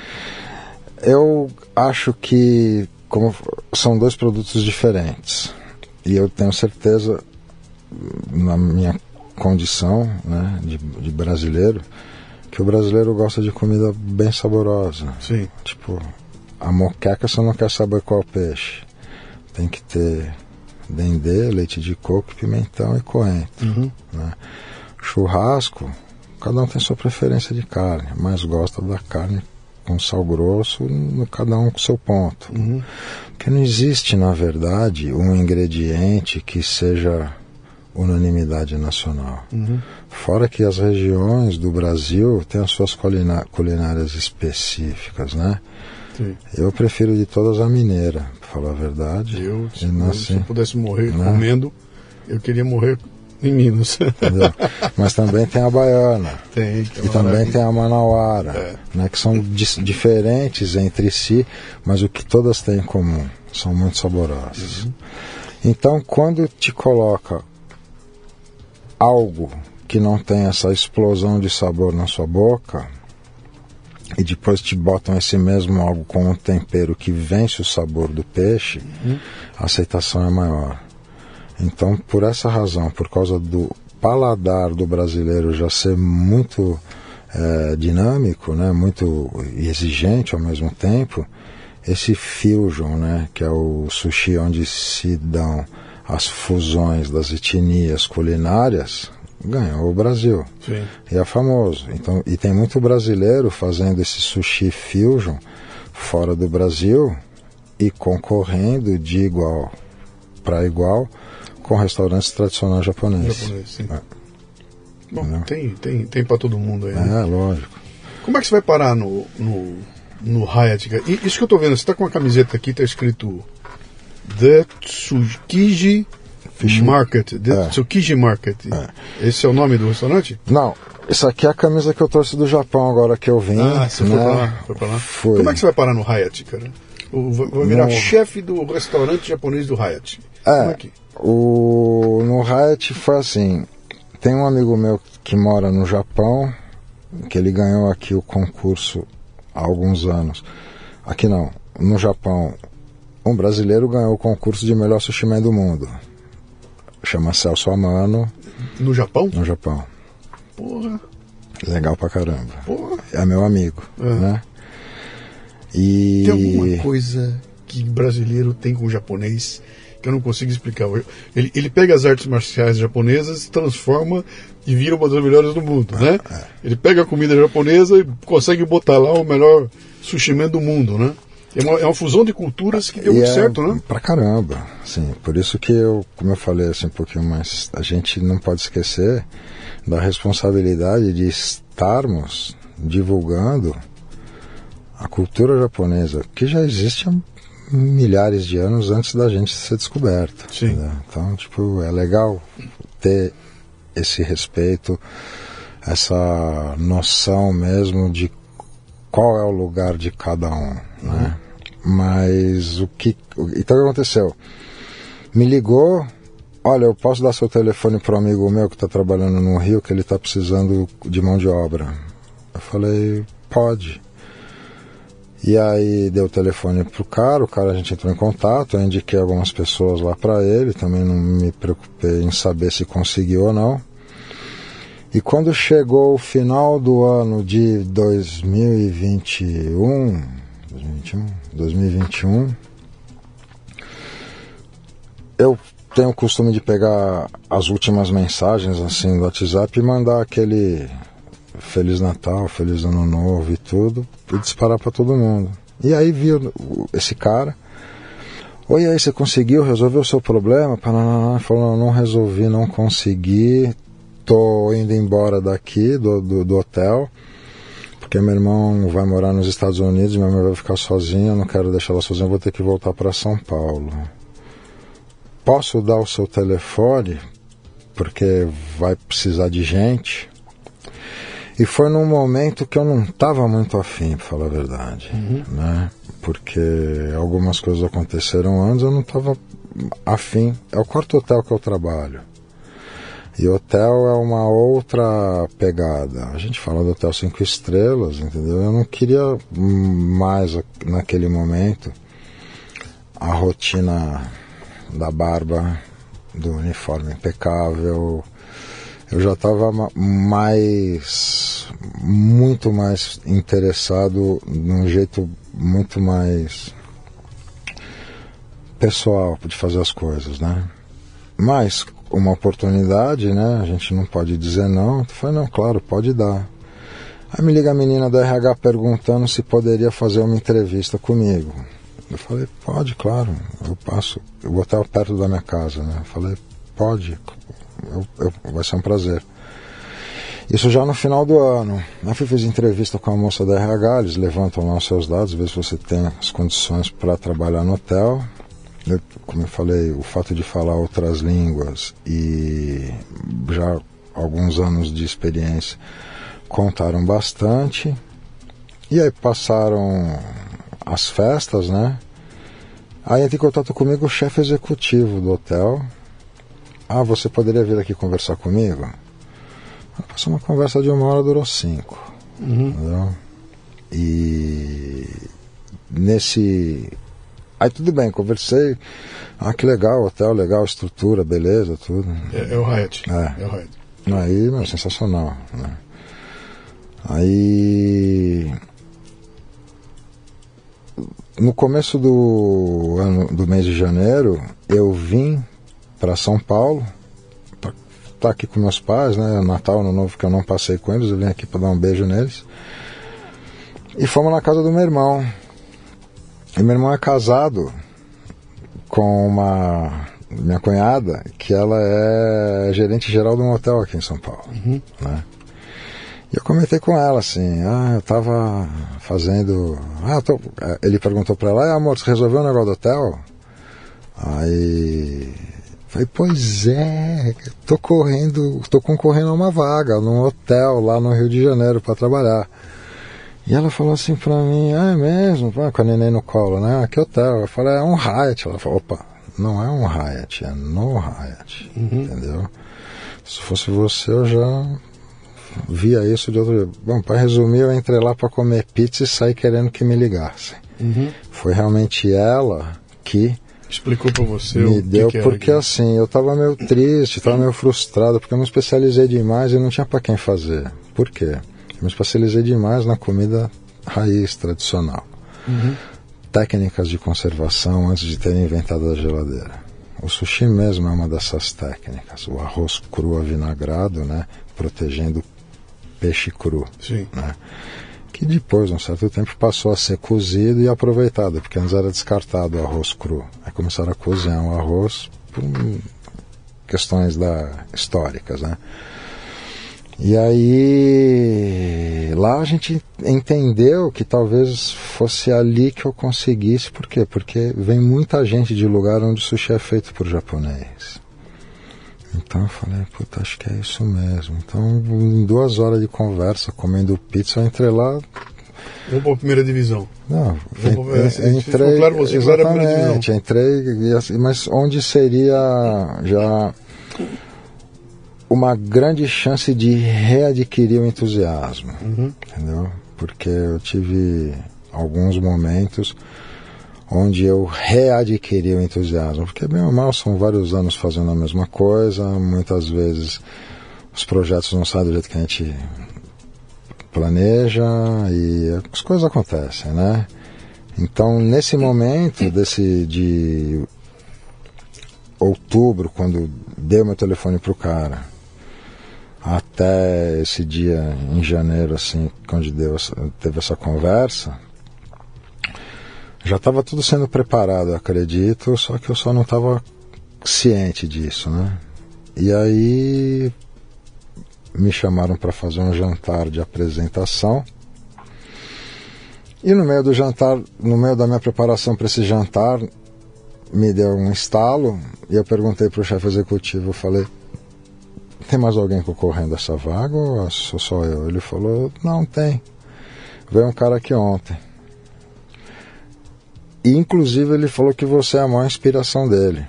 E ali eu tinha o meu cardápio, uhum. né? o meu, a minha sequência do que eu ofereceria no jantar, um mapa para eu não me perder. Eu peguei o papel, rasguei e joguei fora. O que eu falei, se eu sou inspiração para esse cara, metade disso que está escrito aqui, que são os meus autorais, uhum. né? Ele, ele sabe fazer. fazer. Então eu não posso chegar eu sendo o copiador. Peguei, rasguei e joguei fora. Fui lá, olhei para os ingredientes, restabeleci outras conexões assim, fiz o jantar e foi aprovado, graças a Deus. Entendeu? Você quer dizer, você você você improvisou. Improvisei. Você saiu do, do plano, plano pronto, você joga tudo fora, improvisa. É, é. Cara, isso é roteiro de cinema. Bicho. Porque foi naquele momento que eu falei assim. Você gosta de jazz? Eu já ouviu gosto. Já ouviu ela Fitzgerald? Ah, já, claro. É uma loucura, né? Claro. Você sabia que ela surge no mundo artístico como dançarina? Ela vai lá no no, no Apollo Theater uhum. para fazer um concurso de dançarina. Uhum. E entra lá e quando ela viu, tinha três grupos dançando muito melhor do que ela e as duas estavam com ela. Uhum. Ela falou, pô, não vou dançar não, eu vou cantar. Pegou o microfone e nasceu ali ela, Fitzgerald. Que demais, eu não sabia disso. Ela foi assim, cara. Que legal essa história. Ali, nasce, nasce ali. E, e é, histórias assim tem de um montão, né? Ah. Bate uma luz, você fala, para, ah. deixa, eu, deixa eu seguir a minha. Eu tenho uma história, você viu que você subiu a escada aqui? É o Bohemian Rhapsody, né? É. Por que, que é o Bohemian Rhapsody? Eu faço o Café Brasil aqui há século, desde 2006. Em 2011, eu, eu fiz um episódio chamado Bohemian Rhapsody. É o Café Brasil 275, né? E eu, ele é todo roteirizado. Eu sentei e escrevi o roteiro todo. Puro. Aquela história que o, o mundo tá tudo feito, né? Ah. Tá, tá, tudo aí, tá tudo resolvido. Eu pesquisando a música, eu entro no YouTube e encontro todas as faixas do. todas as trilhas do Bohemian Rhapsody. Hum. Voz, guitarra, baixo, tudo separado. Uhum. E foi uma coisa que alguém botou ali, ficou alguns dias e depois tiraram fora. Esse alguns dias era exatamente quando eu entrei para pesquisar. Uhum. Eu peguei aquilo, baixei tudo. Uhum. E, pô, aí escrevi o roteiro. Falei, pô, legal, eu, então eu vou desmontar a música e quando eu estiver falando, eu vou mostrar pro pessoal como é que é cada parte da música. E escrevi o roteiro todo. Olha, então vou mostrar para você a guitarra, vou mostrar para você isso aqui. Agora aqui é a voz do Freddie Mercury, etc e tal. E vim gravar aqui, nesse lugar aqui. Uh, sentei para Minto, não era aqui não, foi no outro estúdio, mas era essa mesinha aqui no outro estúdio, né? Sentei para e tô fazendo a gravação, meu meu editor que ela lá estava ali, eu gravando, né? Quando chegou nessa parte de desmembrar tudo, eu olhei pro roteiro e falei, cara, não. Esquece o roteiro. E aí você ouve a gravação, eu falo, bom, agora eu vou fazer uma sacanagem com vocês. E eu comecei a improvisar. Hum. Eu vou levar vocês comigo para dentro do estúdio na Inglaterra e no ano tal e tal tal. Imagina que você está aqui no estúdio, tem uma janela de vidro na tua frente e lá dentro o Queen está montando a música. Então olha aqui, olha a guitarra, olha isso. E agora, dá uma olhada, aquele é o Fred Mercury que entra cantando assim. Isso eu inventei na hora, Legal. do nada. Cara, isso transformou aquele, aquele episódio num dos melhores episódios de podcast já gravados no Brasil, eleito por quem faz podcast. Né? Que legal. E mudou completamente a história do podcast Café Brasil e acho que impactou muito a história do podcast no Brasil, porque ele mostrou todas as possibilidades que você tinha para trabalhar a arte né, de uma forma que ninguém tinha feito ainda. Por isso que eu fiz aqui. É, aquilo tem uma marca grande. Você entra aqui, você tem um Fred Mercury sobe a escada com o Bohemian Rhapsody, né? Irado. Mas é o que aconteceu com você. Cheguei na hora aqui, tira o roteiro, É. deixa eu criar. É. E acho que aí vê uma coisa que é meio inexplicável, né? Que é aquela coisa da a energia criativa que você tem passa pra comida, cara. E a hora que eu for comer o teu sushi, ele é diferente. Tem algo ali que eu não consigo explicar o que é, mas é algo. Você botou energia ali. E essa energia vem, passa pelo microfone quando nós contamos. Se você se emociona contando alguma coisa pra mim aqui, vai passar pelo microfone e vai pegar o ouvinte do outro lado lá. É. Bate nele aqui que tem uma energia passando junto, cara. Ah, sem dúvida, né? Essa, a, a energia ela é, é, é tudo, né? E é por isso que a gente precisa, eu acredito que a gente tem que estar sempre cuidando disso, né? Da- É, você tem que estar, você tem que estar preparado. Cara, você me contou uma história de jiu-jitsu, bicho. Sabe, é é jiu-jitsu. Você tá lá embolado com o cara, Aham. você tá embolado e buscando uma oportunidade de dar uma chave de calcanhar, uma chave de braço, alguma coisa dele, e você só vai conseguir fazer se você tiver repertório para isso. É a mesma coisa que deixa eu olhar para os ingredientes e montar na minha cabeça. Se você não tem repertório, vai sair um, um arrozinho com peixinho em cima. É o vocabulário, né? Exatamente, é o repertório, cara. É o repertório que serve pro MMA é isso. O M- O que, que é o MMA?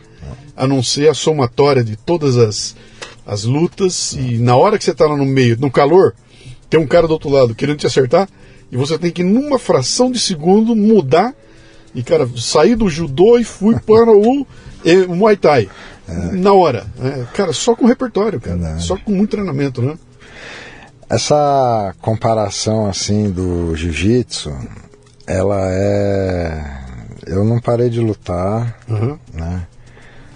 Eu treino hoje na medida do possível, pelo menos uma, uma vez por semana, né? Que é sagrado. Mas eu consigo praticar no meu dia a dia as coisas que o jiu-jitsu me ensinou. Eu acho que é muito legal, né?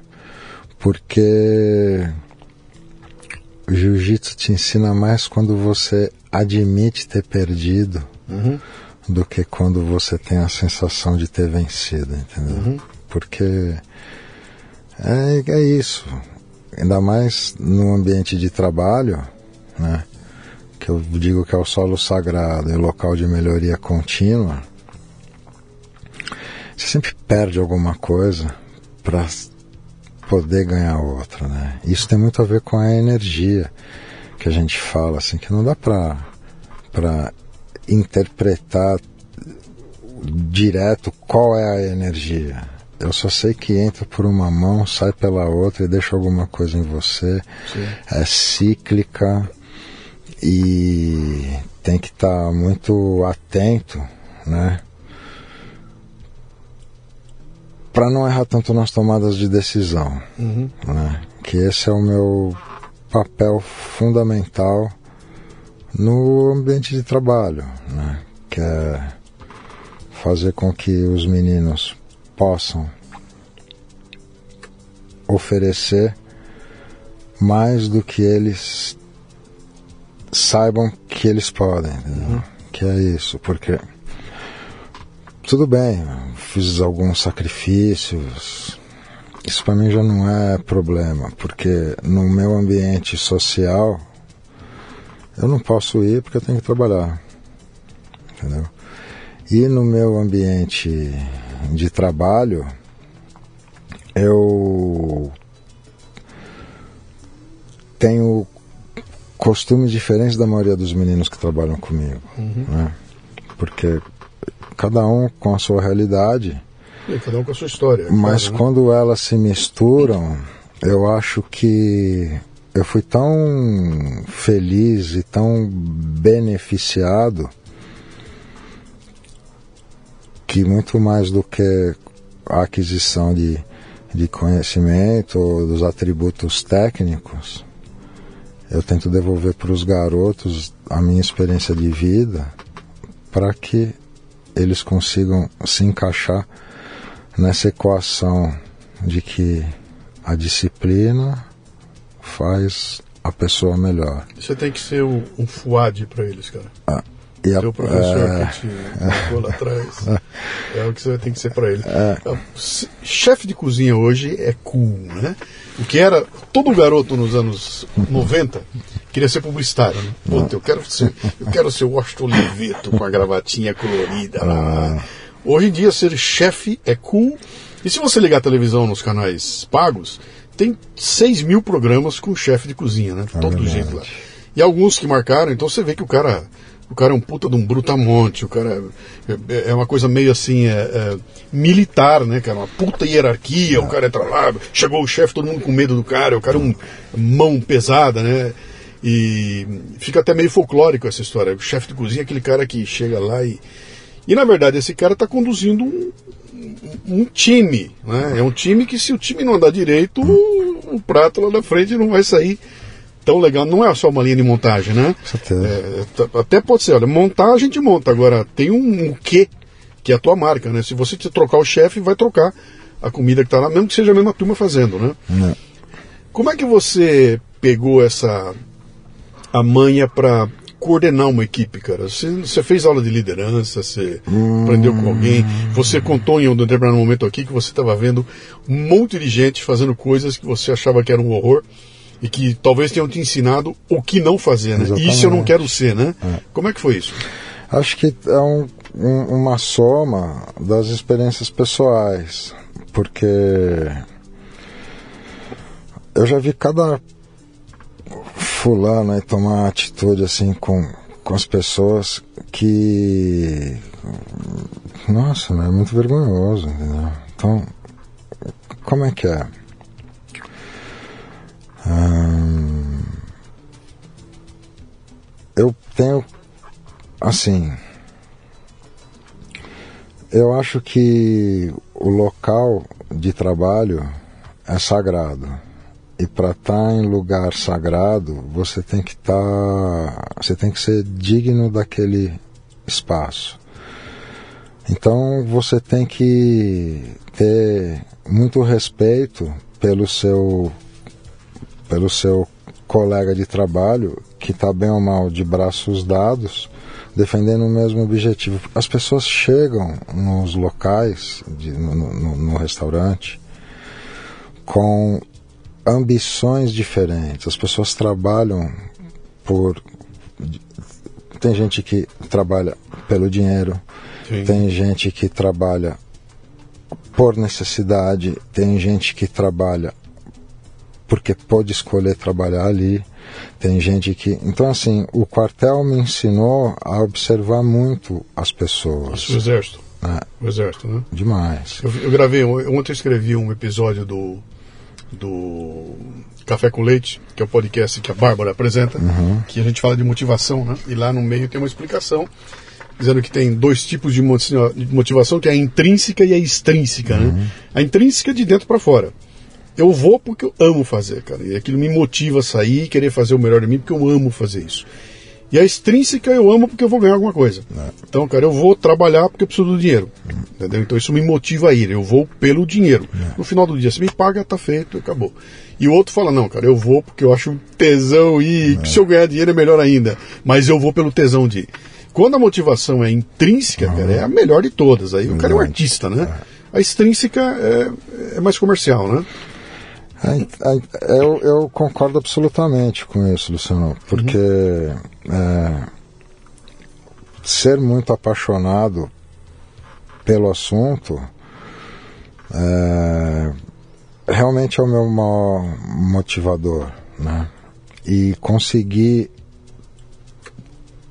superar as jornadas que não são moles, né? Que é, é puxado, né, em questão de carga horária, fazendo o que gosta, as coisas ficam mais fáceis, porque você está sempre entusiasmado, uhum. né? Então, lá com, com o pessoal hoje, eu consigo compartilhar as experiências minhas do dia a dia. E assim, a gente tem o nosso programa de feedback e tudo. O meu feedback é instantâneo. Eu, eu tava pensando nisso aqui agora, ia fazer, ia fazer até uma brincadeira com você. Hum. Ia dizer o seguinte, quando você está na, lá na, na frente, você está preparando. Você não está no fio da navalha, você está no fio da katane, né? Da espada. Bisturi, né, cara? Cara, você está num fio ali que se você errar, meu amigo, é na hora, né? O prato volta, né? É. O prato volta, com o cliente puto da vida porque você errou. É, eu, eu, é. é por isso que eu tenho, eu tenho meio. Eu penso o seguinte: eu nunca trabalharei com comida na minha hum. vida. Eu não consigo me ver trabalhando com comida, sabe? Do tipo essa coisa de mexer coisas que a pessoa vai botar para dentro dela, né? Ah. Eu não consigo me ver.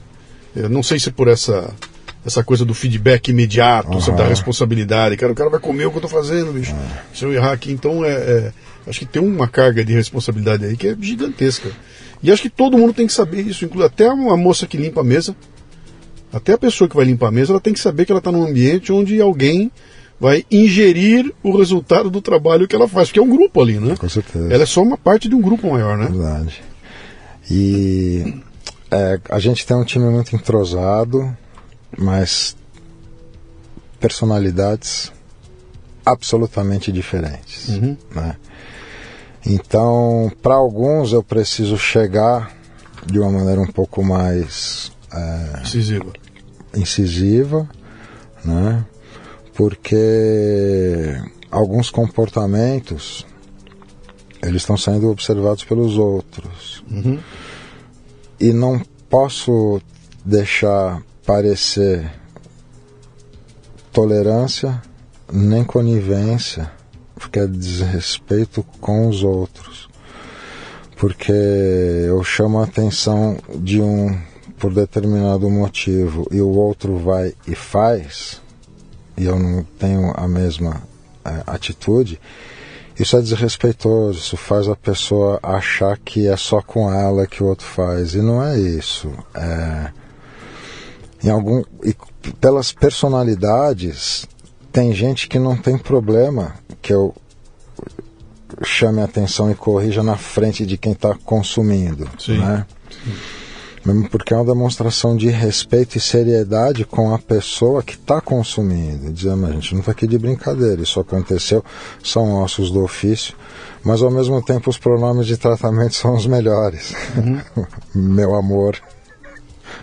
príncipe, brother, amigão, porque eu tenho o um nome escrito no uniforme. Uhum. Eu não preciso falar meu nome. Sim. Então a pessoa senta no balcão, boa noite, tudo bem? Esse aqui é o fulano, esse aqui é o ciclano, esse aqui é o outro. E aquela ali é a nossa estudante de gastronomia, estagiária, que se Deus quiser vai ser minha patroa no futuro, quando eu já tiver com a minha muleta, não tiver condições, mas ela vai me deixar empalhado lá na uhum. cozinha dela, entendeu? Então é uma atmosfera familiar. Legal. Né? E, e é assim, quando começa que percebo que os garotos começam a se desentender, para, para, para, para, pontua, ó, isso aqui é um arroz sem saída. Aí, aí desce o mestre, aí vem o mestre. É, é um arroz sem saída. Uhum. Sacou? E vão os dois bater de cabeça. Porque vocês estão olhando ou para cima ou para o chão, você tem que olhar para frente. Pra caramba. Né? Deu, um, deu um tapa. Não. Fiquei puto e te dei uma porrada. O que acontece é. no jiu-jitsu? O mestre para na hora, não, meu. Não pode, sabe? Parou. Porque não tem espaço para. para. para vaidade. Uhum. Não tem isso, sabe? Não tem. Então, olha, é, você, por favor, você me desculpa mas isso não pode se repetir, entendeu? Por quê? Porque isso passa do balcão para fora, automaticamente tem o meu carimbo. Uhum. E eu não carimbo receita falsa, entendeu? Uhum. Então, automaticamente tem o meu carimbo. Né? Então não pode, isso aqui não pode ir. Não está dentro do nosso é, padrão. Sim. Tá? Então, tipo, a pessoa que vem aqui, você está num restaurante, dentro do hotel, cinco estrelas. Sim. As estrelas pesam sobre todos nós e principalmente sobre mim se alguma coisa der errado. Você fez uma somatória aí que vai piorando, fica cada vez pior. Você está num restaurante, dentro de um hotel, cinco estrelas, fazendo comida japonesa. é o qualquer um desses sozinho já é uma encrenca. Com certeza. Os quatro juntos, meu cara. Verdade. Pelo amor de Deus. Então, isso é legal para dizer que a pressão já, tá- já vem no pacote. Sim, entendeu? É um ambiente de pressão. sim. E aí o que acontece? Viver sob pressão, né, repetidamente, consistentemente, e pressão, e pressão, e pressão, te consolida a personalidade. Né? Sim, você vai ter que ficar mais forte ou, ou você espana, não vai espanar, né? E aí o que, que acontece? Lá no, lá no hotel, todo cozinheiro trabalha de branco. Sim, nós trabalhamos de cinza. E a gente trabalha de cinza porque o esquadrão da limpeza do hotel, que é a área de stewarding, que lava as louças, que faz a limpeza pesada, usa cinza. Uhum. Então eu pedi que os nossos uniformes fossem cinza para homenagear legal. os invisíveis do hotel. né? Então, tipo, isso é verdade. E outra coisa, 5 horas, desce todo mundo, desce todo mundo 5 horas. Vocês só andam em bando, vocês sentam na mesma mesa, vocês jantam junto, vocês vão buscar sobremesa junto. Vocês fazem tudo junto, eu não quero ver um de vocês desgarrado. Se tiver sozinho, tá errado. Vocês só andam em bando, vocês só andam juntos. Por quê?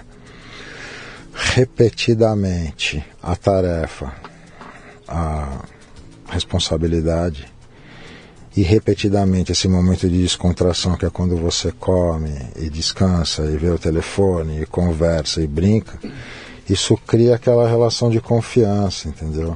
Para que quando você precisar de ajuda, você poder olhar para o cara lá e falar, me ajuda aqui que eu estou precisando, sem se sentir diminuído. Então, meus meninos andam tudo junto, É por isso que sempre a junto. gente só ganha a Copa do Mundo quando o time treina, treina, treina, treina. Não. E eu não preciso olhar para saber que o meu atacante está no canto direito. Exatamente. Que nesse desenho de jogada aqui, é claro que ele estará lá, né? É. Nós- a gente se conhece tanto que eu posso mandar bola que eu sei que ele vai estar lá, né?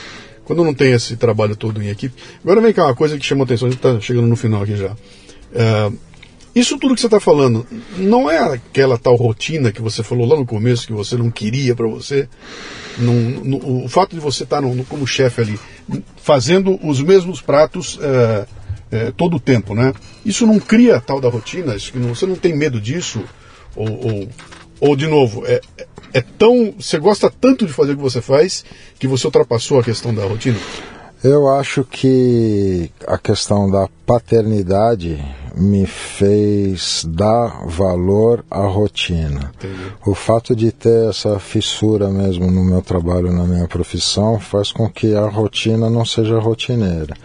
E a dinâmica da rotina me permitindo eh, desenvolver novas maneiras de fazer essa rotina, fazer com que a rotina seja interessante.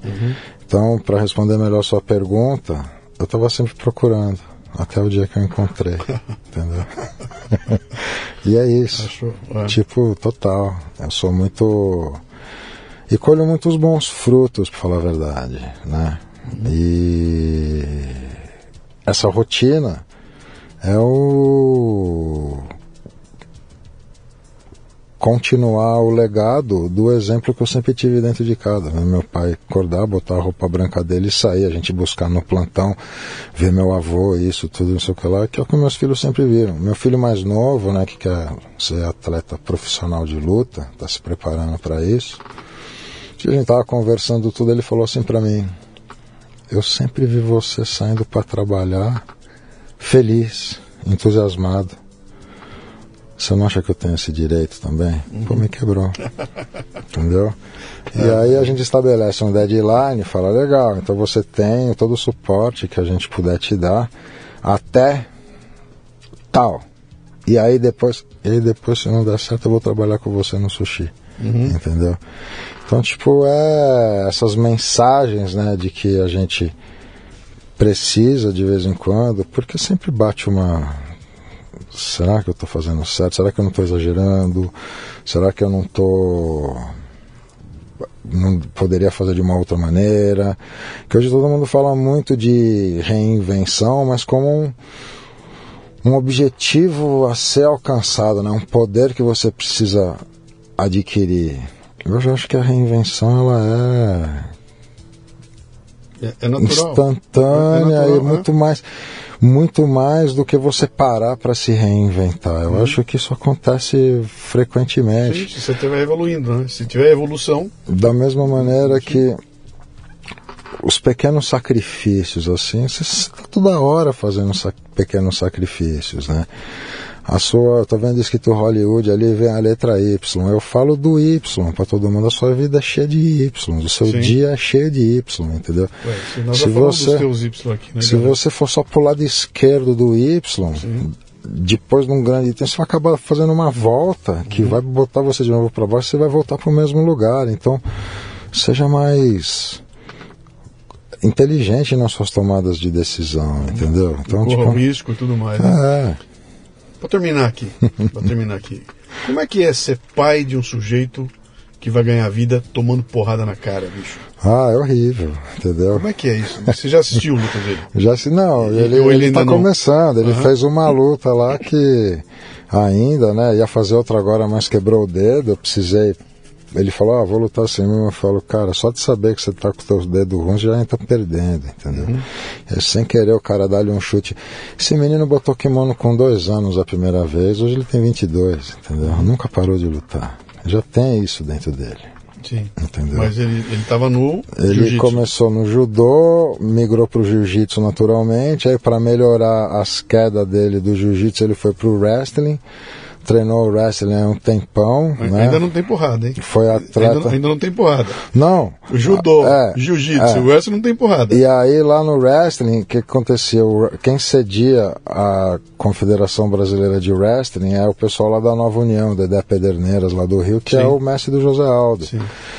E nos treinos de wrestling pro José Aldo, nos camp, né, que é o, que é o preparatório para as lutas, meu filho acabou se envolvendo com eles. Isso uhum. se deu de maneira muito natural, pelo ambiente que ele, que ele, que ele vivia, né?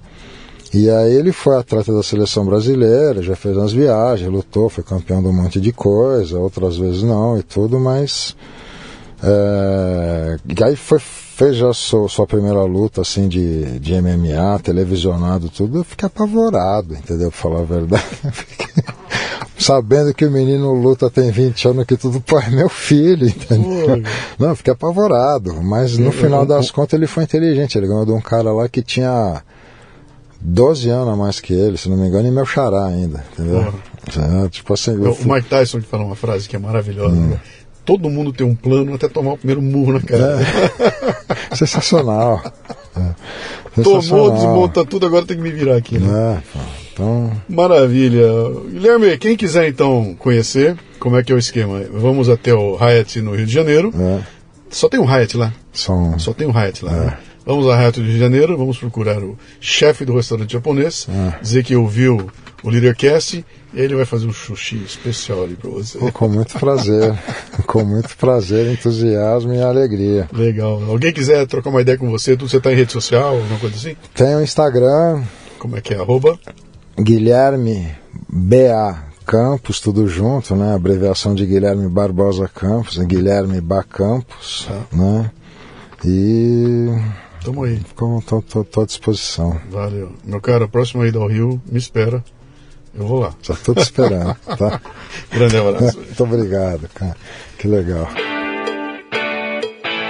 Muito bem, termina aqui mais um Leadercast. A transcrição deste programa você encontra no leadercast.com.br.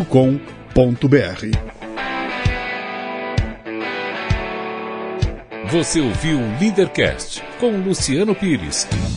Mais uma isca intelectual do Café Brasil. Acompanhe os programas pelo portal cafebrasil.com.br.